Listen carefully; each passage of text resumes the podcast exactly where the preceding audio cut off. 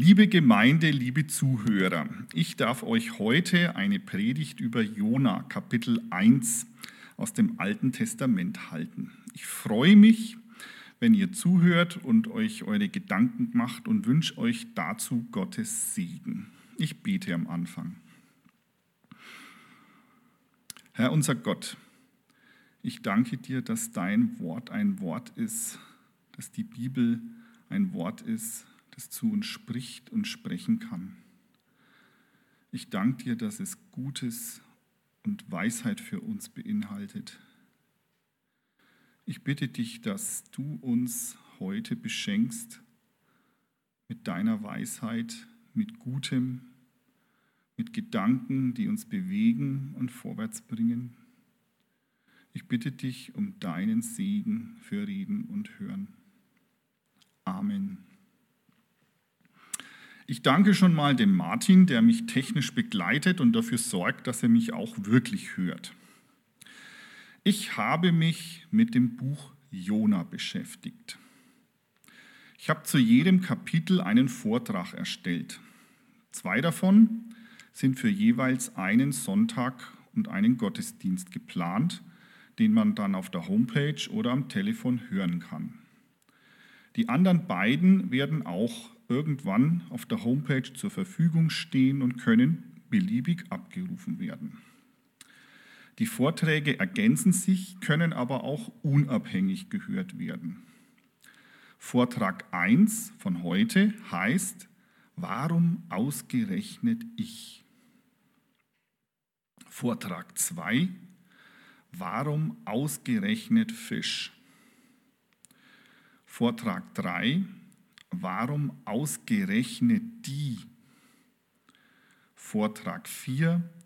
Warum ausgerechnet Gnade?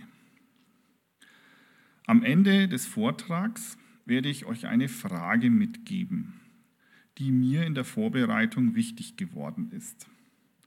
Ich rufe euch dazu auf, diese Frage mindestens mit einem Menschen zu besprechen oder im Hauskreis, weil es wichtig ist, dass wir unsere Gedanken teilen. Warum ausgerechnet ich? Wie kam ich auf das Buch Jona? Ich bin gerade in einer schwierigen Phase. Berufliche Probleme bedrängen mich. Ich bin teilweise entkräftet und sehr fokussiert auf meine Schwierigkeiten. Gedanken kreisen wie die Geier um einen Kadaver. Daher bin ich auch weniger ansprechbar und aufnahmebereit für andere, vielleicht auch für Gott. Ich habe mich daher sehr gefreut, als mich das Buch Jona, als ich darauf stieß, so sehr angesprochen hat. Ich las ein Buch, Erlebe, was du glaubst, von Darren Whitehead und John Tyson. Untertitel neue Kraft für müde Christen. Das ist ein Zustand, der ist mir nicht unbekannt. Darin wird beschrieben, weshalb der Prophet Jona sehr gute Gründe hatte, vor Gott und seinem Auftrag so weit weg wie möglich zu fliehen. Er floh vor dem Auftrag, nach Nineveh, der Hauptstadt der Feinde zu gehen und dort zu predigen.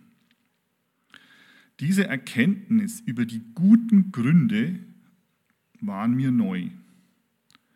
Und so habe ich mir dieses Buch der Bibel vorgenommen und Neues entdeckt. Vor allem den hintergründigen Sinn, der mir durch die durchaus spektakuläre Geschichte nicht mehr so deutlich war. Ich pflege, wenn ich mich mit Büchern beschäftige, in unserem Gästezimmer am Fenster hinzusetzen, die Füße hoch, der Kaffee griffbereit und Musik nebenbei. Oft ist es der ERF. Und so hörte ich beim Beschäftigen mit dem Buch Jona plötzlich einen Chor, der sich ausgerechnet Nineveh-Chor nennt.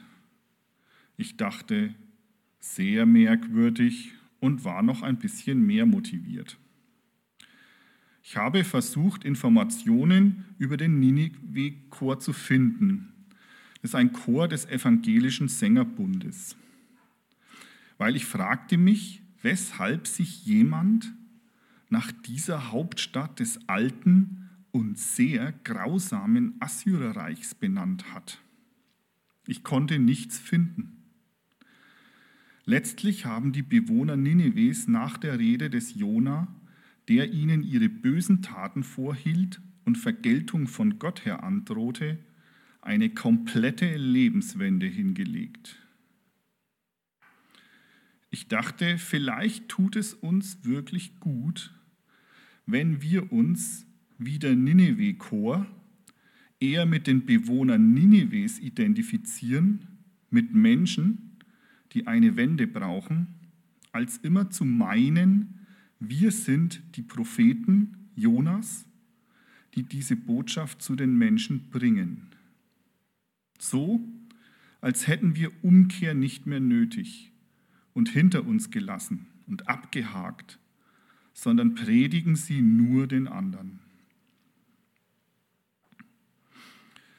Ich erlebte an meinem Platz am Fenster noch eine Bestätigung. Ich grübelte wieder über Jona und hörte ERF und das Lied Du bist mein Ziel, mein Gott. Ihr könnt hier jetzt die Übertragung unterbrechen und euch vielleicht dieses Lied auf YouTube anhören. Einfach eingeben, du bist mein Ziel, mein Gott, bevor ich dann fortfahre. Warum ausgerechnet ich, könnte sich Jona gefragt haben. Es wird deutlich, wenn ihr euch das Lied angehört habt, dass Jona genau das Gegenteil anpeilt, wie das Lied singt. Du bist mein Ziel, mein Gott, heißt es da. Jona hätte gesagt, du bist nicht mein Ziel, mein Gott. Im Kapitel 1, Vers 1 des Buches Jona lesen wir. Es geschah das Wort des Herrn zu Jona, dem Sohn Amitais. Mache dich auf und geh in die große Stadt Nineveh und predige wider sie, denn ihre Bosheit ist vor mich gekommen. Aber Jona machte sich auf und wollte vor dem Herrn nach Tarsis fliehen und kam hinab nach Jaffo. Und als er ein Schiff fand, das nach Tarsis fahren wollte, gab er Fährgeld und trat hinein, um mit ihnen nach Tarsis zu fahren, weit weg vom Herrn. Jona hörte als Prophet nicht zum ersten Mal Gottes Stimme, um jemandem etwas Wichtiges mitzuteilen. Er hatte seinem König, Jerobeam II., bereits Siege vorhergesagt einem König, der alles andere als gottgefällig lebte. Götzendienst, Unterdrückung der Armen, dann rechnete er sich seine Siege immer selber zu, hatte er auf dem Kerbholz. Aber Gott hörte das Klagen des Volkes und so schenkte er auch diesem König Gelingen. Hier lesen wir nicht, dass Jona Probleme hatte, einem schlechten König eine gute Botschaft zu überbringen. Bei der guten Botschaft für das böse Ninive ergreift er die Flucht. Flucht ist eine von drei Möglichkeiten, die wir Menschen haben, wenn große Gefahr uns bedroht. Zum Beispiel ein Grizzlybär steht an unserem Bett. Die anderen sind Kämpfen und Todstellen. Todstellen mit einem Bär an der Seite stelle ich mir mit dem Gefühl der Todesangst sehr schwer vor. Kämpfen zwar chancenlos, aber schon eher. Aber Jona hatte keine Angst um sein Leben, nicht einmal Angst vor Gott und seinem Zorn, falls er seinen Willen ignorieren würde. Jona flieht. Er flieht vor Gott nicht, weil er Angst hat, er flieht vor Gottes Güte.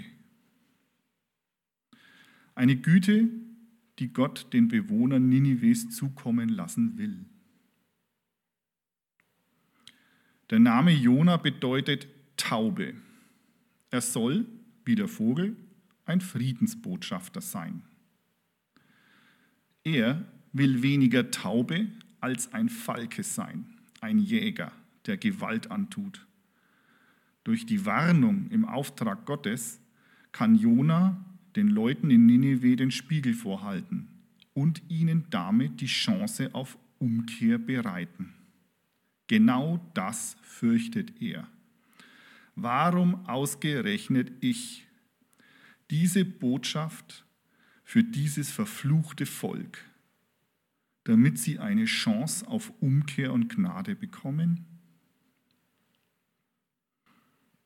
Man könnte die Geschichte Jonas auch so interpretieren, als dass er nur vor der Größe des Auftrags Angst bekommen hätte, wie vor einem Grizzly.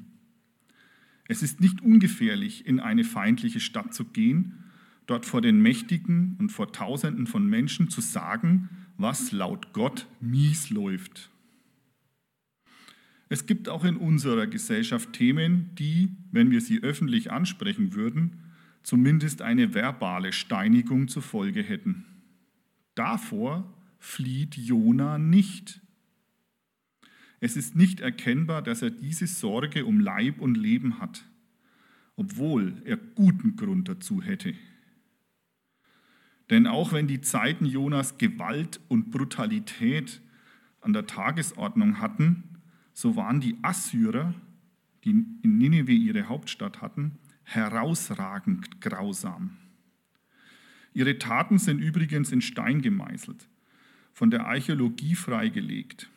Die Grausamkeit ist überliefert und so schlimm, dass es einen das Blut gefrieren lässt. Sie werden von Historikern als Erfinder des Terrors benannt und stehen den Nazis in nichts nach. Völker, die sich ihnen entgegenstellten, litten derart Schlimmes, Menschen allen Alters wurden gequält und ermordet, bewusst wurden ethnische Säuberungen vorgenommen. Die Juden wurden gezwungen, Assyrer zu heiraten, was für sie religiös und gesellschaftlich ein absoluter Tabubruch war und ihnen die Identität rauben sollte. Diese Identität war den Juden so wichtig, dass sie diese Vermischung bis ins Mark traf. Auf diese Weise ist das Volk der Samariter entstanden, das von den Juden künftig als Feind betrachtet und gemieden wurde. Im Neuen Testament wird dieser Konflikt von Jesus angegangen, aber in der Zeit Jona wurde von den Assyrern diese tiefe Spaltung zwischen den Menschen verursacht. Aus der Sicht Jonas ist die Frage berechtigt, warum soll ausgerechnet ich zu diesem Terrorvolk gehen, das uns unser Leben, unsere Zukunft, unsere Identität und so viele Menschen geraubt hat die ihn und ihnen eine Chance auf Umkehr eröffnen. Warum ausgerechnet diese Botschaft? Warum nicht eine Atombombe wie bei Sodom und Gomorra, die sie vernichtet? Und warum muss ausgerechnet ich sie überbringen? Weit weg vom Herrn steht im Vers 3. Tarsis, wahrscheinlich Spanien, ein Land am Ende der Welt nach der damaligen Vorstellung. Nineveh lag im Osten, Tarsis im Westen, genau entgegengesetzt. Was ging in Jona vor, wenn er meinte, vor Gott fliehen zu können? Ja, es steht der Tempel als Ort der Präsenz Gottes in Jerusalem. Vor dem konnte sich Jona tatsächlich räumlich entfernen, auch von Nineveh, aber vor Gott im Kapitel 1, 4 bis 12 lesen wir. Da ließ der Herr einen großen Wind aufs Meer kommen und es erhob sich ein großes Ungewitter auf dem Meer, dass man meinte, das Schiff werde zerbrechen. Und die Schiffsleute fürchteten sich und schrien, ein jeder zu seinem Gott, und warfen die Ladung, die im Schiff war, ins Meer, dass es leichter würde.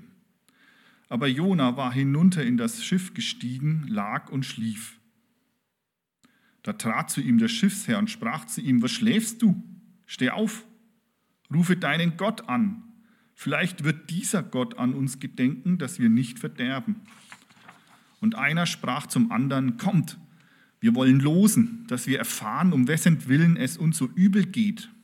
Und als sie losten, traf's Jona Da sprachen sie zu ihm, sag uns, um wessen Willen es uns so übel geht. Was ist dein Gewerbe und wo kommst du her? Aus welchem Lande bist du und von welchem Volk bist du? Er sprach zu ihnen, ich bin Hebräer und fürchte den Herrn, den Gott des Himmels, der das Meer und das Trockene gemacht hat. Da fürchteten sich die Leute sehr und sprachen zu ihm, was hast du getan? Denn sie wussten, dass er vor dem Herrn floh, denn er hatte es ihnen gesagt. Da sprachen sie zu ihm, was sollen wir denn mit dir tun, dass das Meer stille werde und von uns ablasse? Denn das Meer ging immer ungestümer.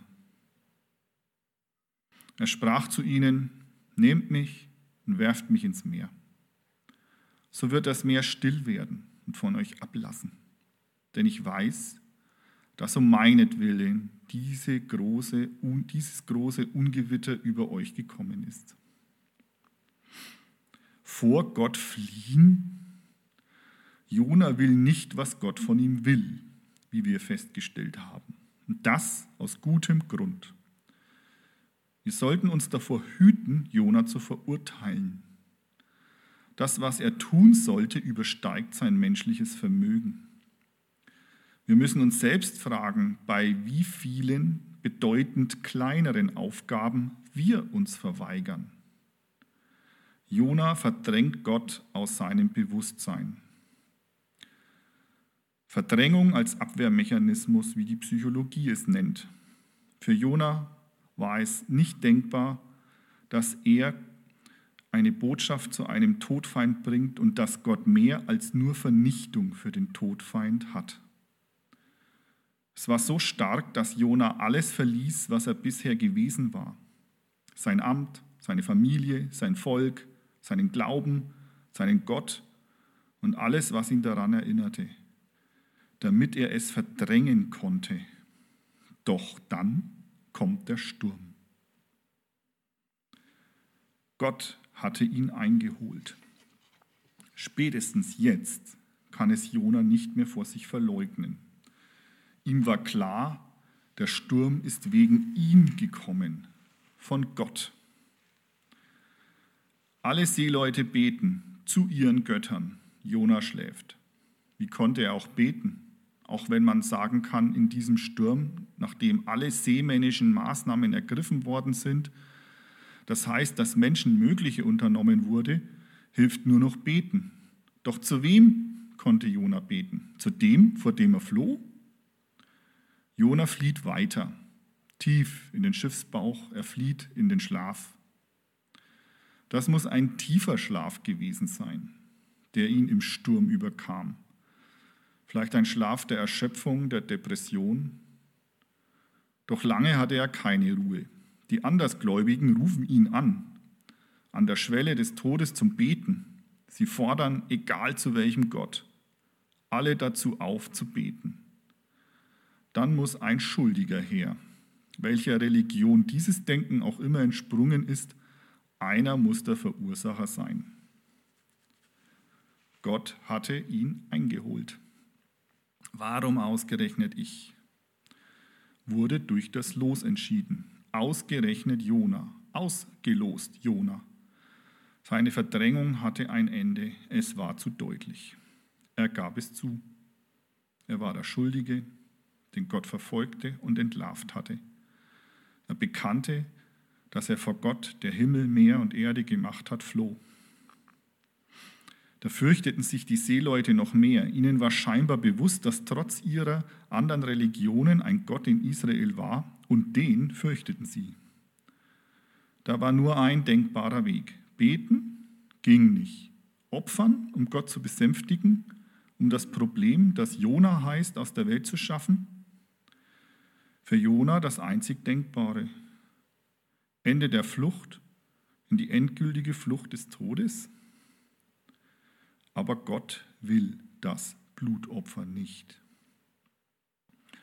Im Vers 13 lesen wir, doch die Leute ruderten, dass sie wieder ans Land kämen, aber sie konnten nicht, denn das Meer ging immer ungestümer gegen sie an. Da riefen sie zum Herrn und sprachen, Ach Herr, lass uns nicht verderben um des Lebens dieses Mannes willen und rechne uns nicht unschuldiges Blut zu, denn du, Herr, tust, wie dir es gefällt.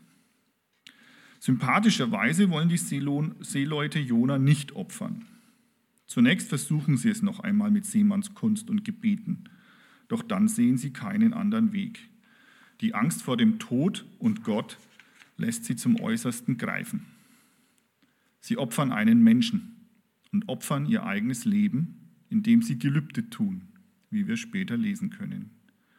Auf verschiedene Weise wird das Leben von Menschen massiv verändert, so groß war die Erschütterung im Sturm. Sie nahmen Jona und warfen ihn ins Meer. Da wurde das Meer still und ließ ab von seinem Wüten. Und die Leute fürchteten den Herrn sehr und brachten dem Herrn Opfer dar und taten Gelübde. Aber Gott will das Opfer nicht. Er will Jona. Warum ausgerechnet Jona? Gott erscheint hier sehr wählerisch. Er hatte seine Wahl getroffen. Sein Botschafter soll Jona sein, kein anderer, keine Alternative, kein Plan B. Jona von Nineveh, ein Prophet, nicht für das Volk Israel wie sonst üblich. Sein Ziel sind die verhassten Heiden in Assyrien. Am Ende seines Lebens wirkten die Propheten Amos und Hosea. Warum nicht die? Warum ausgerechnet Jona? Plan A. Jona, sonst keiner. Gott machte es sich selbst damit nicht leicht, wenn man das so sagen kann. Die Zähmung des Widerspenstigen benötigte einen Sturm, eine verlorene Fracht, Panik unter einer Schiffsmannschaft, ein Hinweis durch Würfelspiel, einen großen Fisch in Klammern mit fehlender Verdauung und Sauerstoff statt Säure im Magen, und eine schnell wachsende Rizinuspflanze, dazu in einer späteren Ansprache. Wieso keinen willigeren Botschafter mit glühenden Missionswillen und einer tiefen Liebe zu verlorenen und ungläubigen Menschen? Nein, Jona. Und selbst als diese Taube weit wegfliegen will, weg von Gott, hält dieser an ihm fest. Ausgerechnet Jona. Zwei Dinge werden mir klar. Für Gott ist Jona wichtig. Er lässt ihn nicht einfach absaufen und sucht einen besseren. Er würdigt ihn als den, der die Botschaft überbringen soll. Jona lernt etwas über Gott und ich auch. Warum ausgerechnet ich, ich, der ich Gott verlassen habe, nichts von seinem Auftrag für mich wissen wollte, der mit Vernichtung drohte und mich wundervoll, wenn auch etwas fischig eklig, wie wir bald im anderen Vortrag lesen werden, gerettet hat. Ausgerechnet Jona, der Gottes Gnade für andere ablehnt, erfährt diese Gnade am eigenen Leib. Amen. Bet mal. Herr, du bist so viel größer als unsere Vorstellung. Du hast so viel andere Pläne als wir oft. Deine Gnade ist größer als jede Schuld, die schlimmste Schuld. Du hast Aufträge für uns, die wir nicht verstehen, aber du meinst es gut hier mit Jona, aber auch mit uns. Dort mit Ninive und hier mit unseren Aufträgen, die wir haben. Herr, ich bitte dich, dass unsere Größe und unsere Gedanken nicht das Maß sind, sondern deine. Hilf uns mit deinen Augen sehen, was du willst. Zeig uns, wo unser Weg geht und hilf uns, ihn zu gehen. Ich danke dir, dass du uns im Buch Jona zeigst, dass du dich sehr um deine Menschen kümmerst, jeden Einzelnen. Amen. Die versprochene Frage möchte ich euch jetzt vorlesen und mitgeben. Die ist kurz, aber knackig. War die Flucht des Jona eurer Meinung nach berechtigt? War die Flucht des Jona eurer Meinung nach berechtigt? Lest einfach nochmal das Kapitel 1 im Buch Jona nach, kommt darüber ins Gespräch, tauscht euch aus. Ihr könnt mir auch gerne E-Mail schicken, wenn ihr irgendeine Idee habt. Aber wichtig ist, dass wir unsere Gedanken tauschen, erweitern mit anderen Gedanken. Das hilft uns zu verstehen, das Wort Gottes, aber auch, was es für unser Leben bedeutet. Und so segne euch der allmächtige Gott, der Vater, der Sohn und der Heilige Geist. Amen.